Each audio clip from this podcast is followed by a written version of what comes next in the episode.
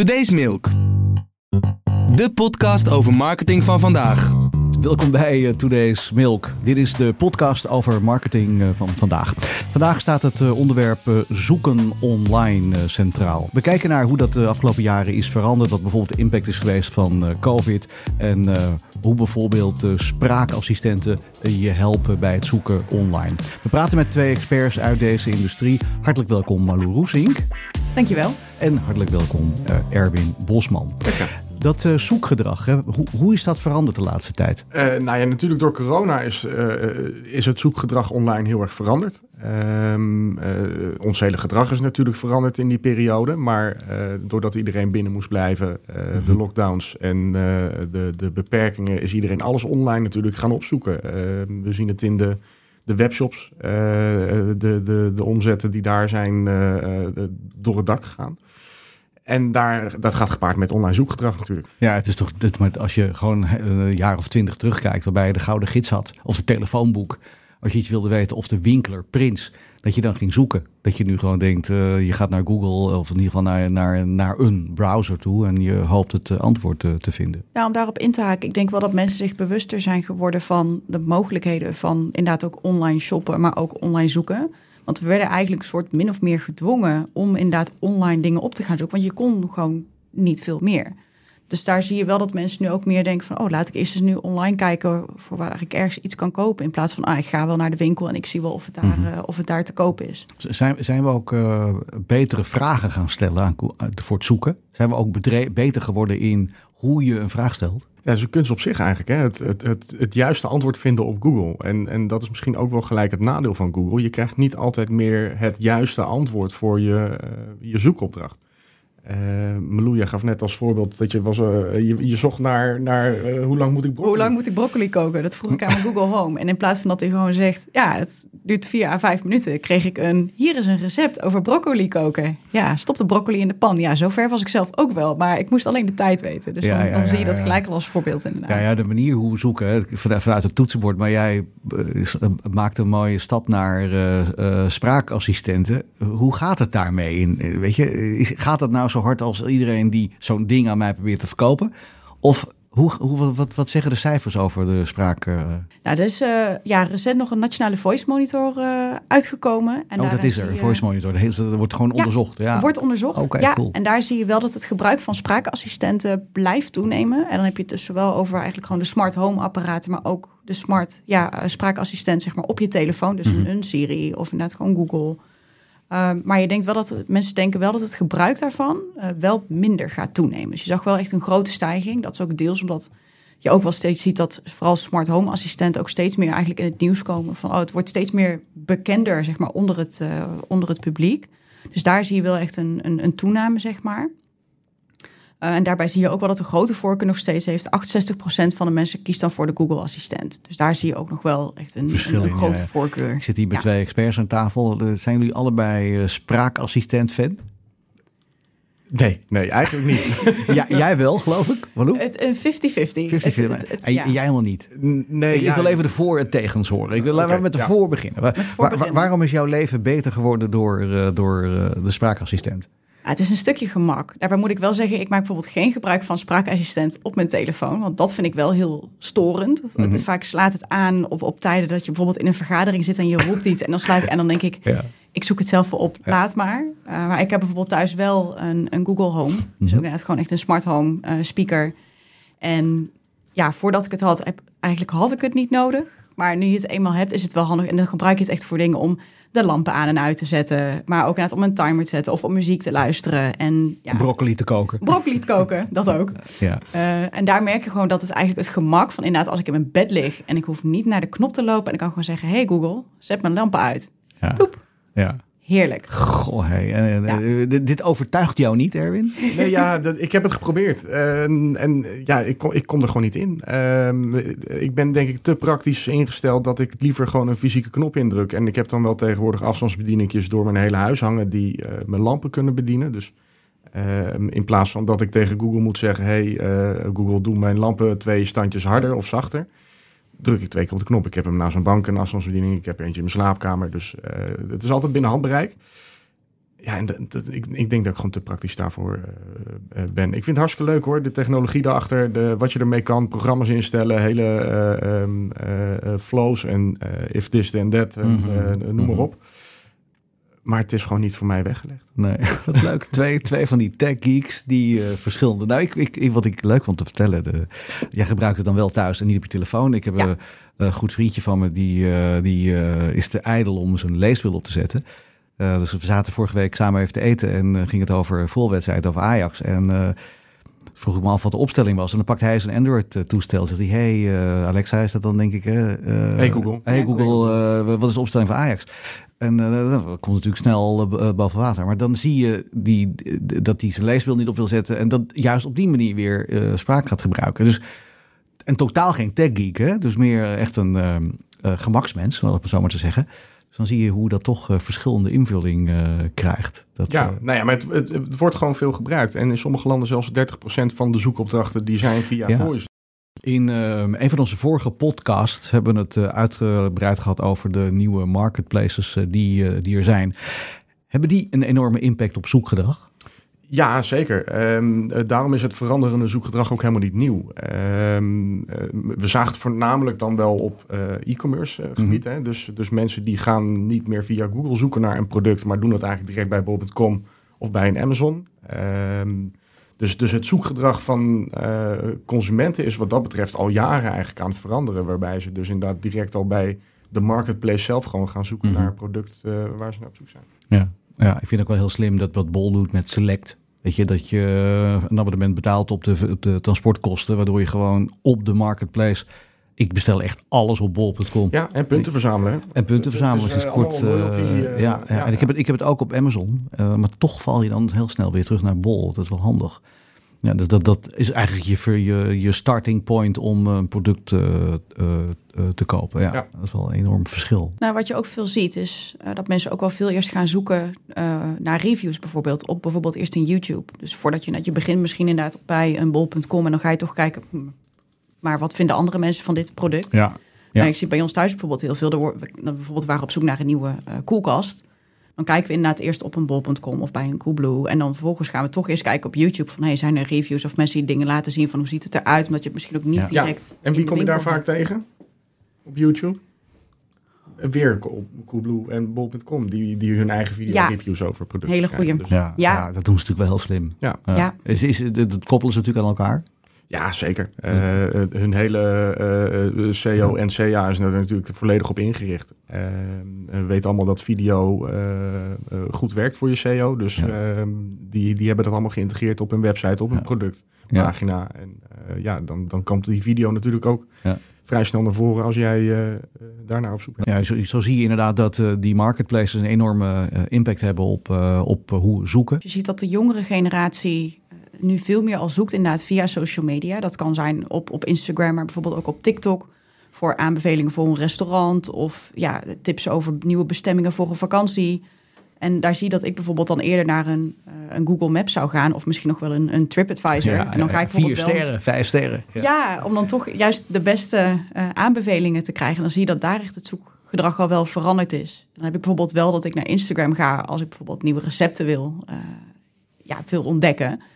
Maar dan zie je toch dat zij op een hele andere manier naar een zoekgedrag kijken. En waarschijnlijk al niet eens meer bijvoorbeeld een Google zullen gebruiken om een zoekopdracht uit te voeren. Maar echt gewoon puur naar die video's kijken en denken van oké, hier haal ik mijn inspiratie uit. Ja. Eh, het is wel interessant om te zien, want eh, ja, zelfs dus de grote baas bij Google die geeft aan dat ze onder druk staan. eh, met name dus door concurrentie van de sociale media, waar nu het zoekgedrag naartoe Mhm. verplaatst. In Amerika 40% eh, in de eh, 18 tot 24 jaar, eh, die gebruikt dus al so- social media boven Google om, om hun informatie eigenlijk te vergaren. ja, dat is bizar. Dat is flink. Dat Ja. is echt wel veel. En dat, dat gaat natuurlijk alleen maar meer worden als Ja. Google zelf niet gaat ingrijpen of hun, eh, hun dingen gaan veranderen. Ja, ik, ik zat eh, in de metro eh, onderweg naar de podcast studio. En dan kan je links en rechts een beetje kijken waar die jeugd eh, op een smartphone heeft. Maar het is, het is TikTok all the way, hè?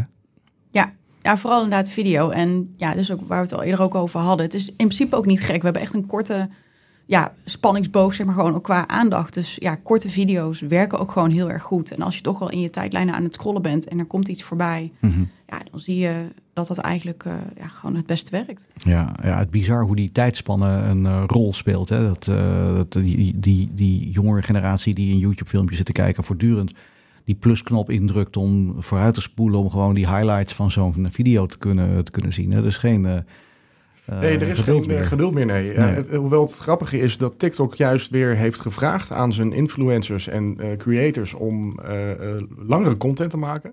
je ziet bij YouTube ook wel dat de longform video eigenlijk toch wel daar het meest populair is. Gemiddeld zo'n 15 minuten per video. Mm -hmm. Uh, waar bij TikTok, ja, wat is het? Uh, ja, second, ja. ja. ja. Um, maar om de mensen toch wat langer vast te houden op het platform, Ehm, wil TikTok nu hun creators gaan belonen door beter te betalen voor de, de video's. Ze kunnen daar natuurlijk ook meer reclame kwijt. Ja, ja, ja. Dat is het. Ja, ongetwijfeld. Om, om, wat langere video's in ieder geval te gaan maken. Wat ik, wat ik altijd leuk vind, als ik naar jullie rol in het bureau kijk, is dat jullie altijd zo streng voor die creatieve mensen zijn. Die komen met allerlei rijke ideeën en rijke formats en rijke uh, graphics. En, en ik volg die gesprekken natuurlijk wel eens. En dan denk ik, ja, wat zijn jullie toch streng? Want jullie gaan altijd, ja, oké, okay, maak het simpel. De, die boodschap moet daar, want het moet dat. Dat, dat die spanning tussen die creativiteit en die, die concreetheid die tot actie moet leiden, waar jullie mee te maken hebben. Ik vind dat wel een leuk schouwspel. Eh. Ja, het is ook leuk, maar het liefst heb je natuurlijk dat je die creatief helemaal los kan laten en, en de allermooiste dingen kan laten maken. Maar dat, uh, ja, in de praktijk uh, zorgt dat niet altijd voor de beste resultaten. En daar word ik weer op afgewezen. Ja, ja, ja, ja. heel verstandig. Leuk. Ja, ja, ja, mooie ontwikkeling. Ja. Ja, ons zoekgedrag is duidelijk, dat, dat verandert enorm.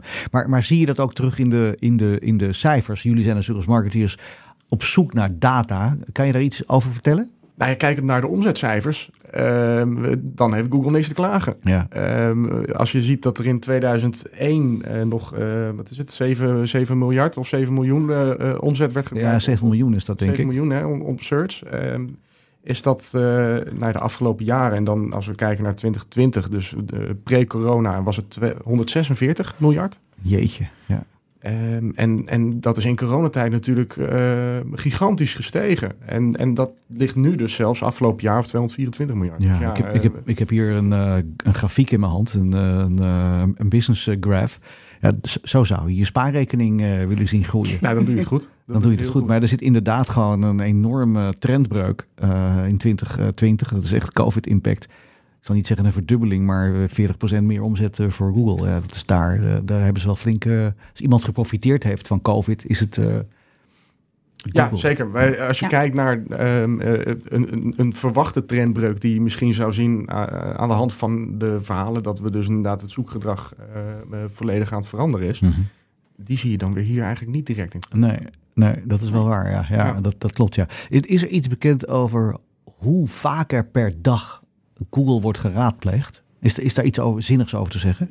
Ja, er zijn geen officiële cijfers door Google naar buiten gebracht, maar uh, op basis van schattingen. Uh, en ook daar uh, zie je dus eigenlijk ook niet die trendbreuk van dat het minder wordt. Maar je hebt het hier ook over nou, in 2017 5,5 miljard zoekopdrachten. En dat zijn er afgelopen jaar 6,9 miljard geweest. Dus ook daar zit gewoon nog een gestage ja, flinke groei in. Ja, ja, ja, ja, ja. En we worden, we worden ook wel slimmer met zoeken, hè? Ja, ja. Ik denk het wel. Ik denk dat we allemaal leren leven met, uh, met, met Google en uh, um, hoe je je juiste resultaten kan gaan vinden. Ja. en jouw antwoord eigenlijk naar boven wilt halen. Ja, ja dat is natuurlijk ook een. daar profiteren alle nieuwe AI-tools nu natuurlijk ook van. Hè? De consument die is gewoon ja, zowat een professional geworden in hoe je moet, uh, moet zoeken. Hoe, hoe profiteert, uh, is, is er een rol voor AI in dit, uh, in dit speelveld? Nou ja, je ziet dus nu ook dat Google inderdaad onder druk staat.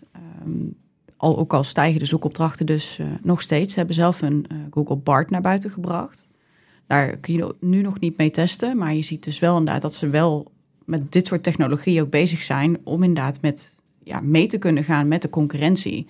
Dus daar is zeker wel een, uh, een speelveld voor. Uh, gaat het het compleet vervangen?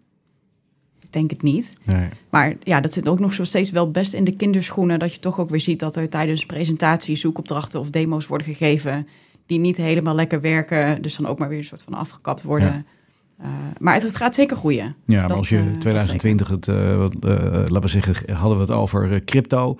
Uh, tijdens COVID uh, waren we zo verveeld, uh, zijn we met NFT's aan de slag gegaan. Nu kun je geen, geen business magazine of business blog openslaan of het gaat over, over AI. Ja. ja. dus dus de, de, wat kunnen we daar nog meer van verwachten, denken jullie? Nou ja, ik denk best wel veel. Um, je ziet nu de integratie bij Microsoft Bing. Um, die, die verloopt dan niet helemaal soepeltjes, omdat inderdaad daarbij de, de, de onthulling uh, een vraag werd gesteld over uh, de James Webb telescoop. Uh, en en ja. nou die gaf gewoon een feitelijk verkeerd antwoord op een hele simpele vraag. Ja. En ja, dat, dan, dan, gaan ze toch wel even zweten. Dan ja. denk je toch wel van... Waar, waren deze grote ehm, tech giants verrast door dat chat GPT er in één keer, het was natuurlijk al lang in ontwikkeling, maar dat het zoveel publiciteit krijgt. Hadden ze hun strategie nog niet zo scherp? Denken jullie dat dat hem heeft meegespeeld? Ja. Ja. ja, ze had het achter de hand hoor, want dit hebben ze natuurlijk ook niet binnen een paar maanden uh, uit de grond gestampt. En uh, net als wat we ook in die vorige podcast hebben gezegd over de, de, de, de AI-baas van Meta, die, ja. die zegt ook van ja, het is allemaal niet zo spannend, niet zo bijzonder. We hebben dit al lang. Het is alleen nooit uh, openbaar gemaakt aan het publiek. Ja, ze, hebben natuurlijk wel heel begrijpelijk aan het grote publiek uitgelegd. Ik denk dat dat natuurlijk een enorme... Vaak is het zo'n tech-ding waarvan elke, waar elke nerd hard op gaat. Maar de consument denkt, ja, het zal wel. Maar hier waren natuurlijk een paar praktische voorbeelden. Iedereen heeft het natuurlijk gezien.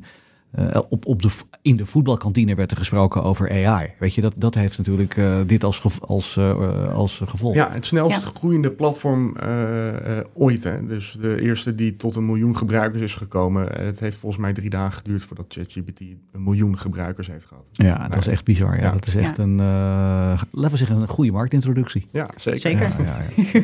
Het is wel duidelijk dat Google aan alle kanten wordt, uh, wordt aangevallen. Je zei net over dat ze zelf ook met AI uh, bezig zijn. Um, op, aan welke kanten zouden ze nog meer kunnen sleutelen?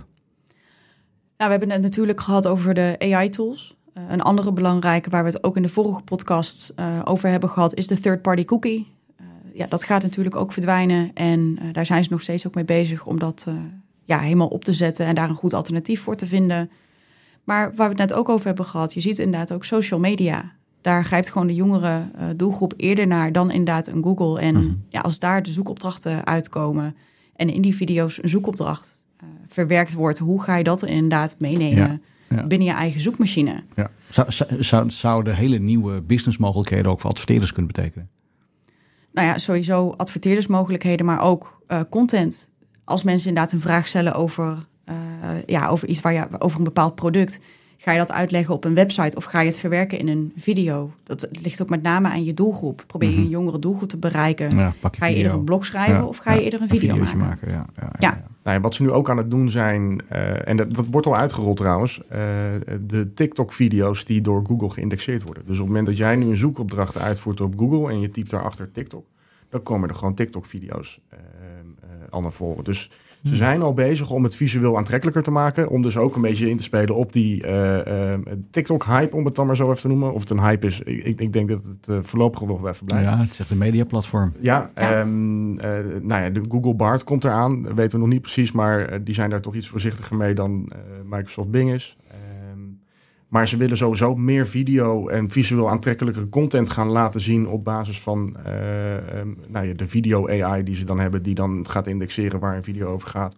En dat gaat matchen aan een zoekopdracht. Dus ze zijn wel flink bezig om uh, uh, ja, hun, hun, zoekmachine aan te passen. Ja, ja, want in onze vorige podcast die over design ging, vertelde Willem ook dat, dat de, de, Google heeft Performance Max of zo, waarbij ja. Google zelf gewoon een video maakt op basis van jouw ingrediënten. Ja, het is eigenlijk een soort black box waar je een aantal elementen in kan stoppen. En dat zijn uh, of video's of als je die niet hebt, statische afbeeldingen. En dan maakt Google daar een ja, soort ja. van slideshow van eigenlijk. En, Helpen ze hier een beetje het, het, het, het, het, video's te maken in plaats van uh, statische plaatjes. Ja, precies.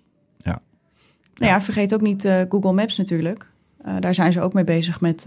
Ja, AR, ehm, klopt je hebt een AR-integratie, dus uh, uh, met je telefoon door de stad lopen. Ja, uh, ik zag het, ja. ja. want ja, de Google Maps is natuurlijk ooit gemaakt op basis van maps, van kaarten. voor, voor onze doelgroep, die kaarten gewend waren. maar de nieuwe doelgroep die heeft nog nooit een fysieke kaart gezien. Dus waarom moet Google Maps nog steeds op kaarten lijken? Dat, ja. dat zou zelfs een leuk, leuk format zijn. Hè? Dat je jonge mensen naar Zuid-Frankrijk gaat laten gaan zonder telefoon en met een... met een ouderwetse kaart. Met een ouderwetse kaart. Komt niet eh, goed. leidde in, in, bij, in mijn gezin, bij mijn pa, altijd tot enorme discussies tussen met mama en papa in, eh, samen in de auto, rokend met een kaart op eh, het schoot. Ja. Ja, Dat was meestal bij de Belgische grens was het al eh, eh, kansloos. Dat, eh, ja, dan zie je hoe tech de wereld ongelooflijk veranderd heeft. hè. In deze podcast, omdat die over marketing van vandaag gaat, willen we ook nog wat meegeven. Hè? We, weet je, een, een, een, eh, weet je, de gouden tip van vandaag. De tip van today noemen wij dat. Ja, de tip van vandaag is met name, er zijn nu heel veel ja, nieuwe ontwikkelingen rondom ook zoekgedrag. En je ziet ook dat verschillende kanalen daar, eh, daarop inspelen. Dus het is eigenlijk, ja, optimaliseer je content op basis van je doelgroep. Dus inderdaad probeer je een jongere doelgroep te bereiken. Ga inderdaad testen met eh, bijvoorbeeld video's. Ehm, ja, en test ook gewoon inderdaad gewoon nieuwe kanalen voor, eh, voor je zoekstrategie. Oké, goede tip Malou. Heb jij ook nog een tip Erwin? Wil een gouden tip zijn hè? Ja, een goudtip. Nou ja, dat is lastig, want, want de tip van Malou is eigenlijk de tip eh, die, die gewoon het belangrijkste is. Eh, dus je, je contentstrategie divers insteken. Eh, probeer die nieuwe kanalen uit en, en wees er niet bang voor. Dat is ook wel, wel belangrijk. Mhm. Eh, maar vooral eh, ook een beetje een sanity check. Hè? Eh, past het bij je doelgroep wat je doet? Mhm. Ja, dat is natuurlijk eh, hartstikke belangrijk.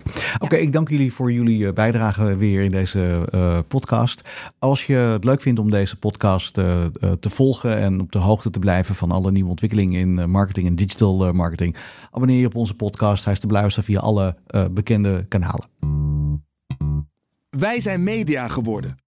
We consumeren het, creëren het, we vormen ons wereldbeeld en zelfbeeld ermee. Op allerlei platforms en in eigen bubbels. Verstopt achter wettelijke, technische en mentale filters.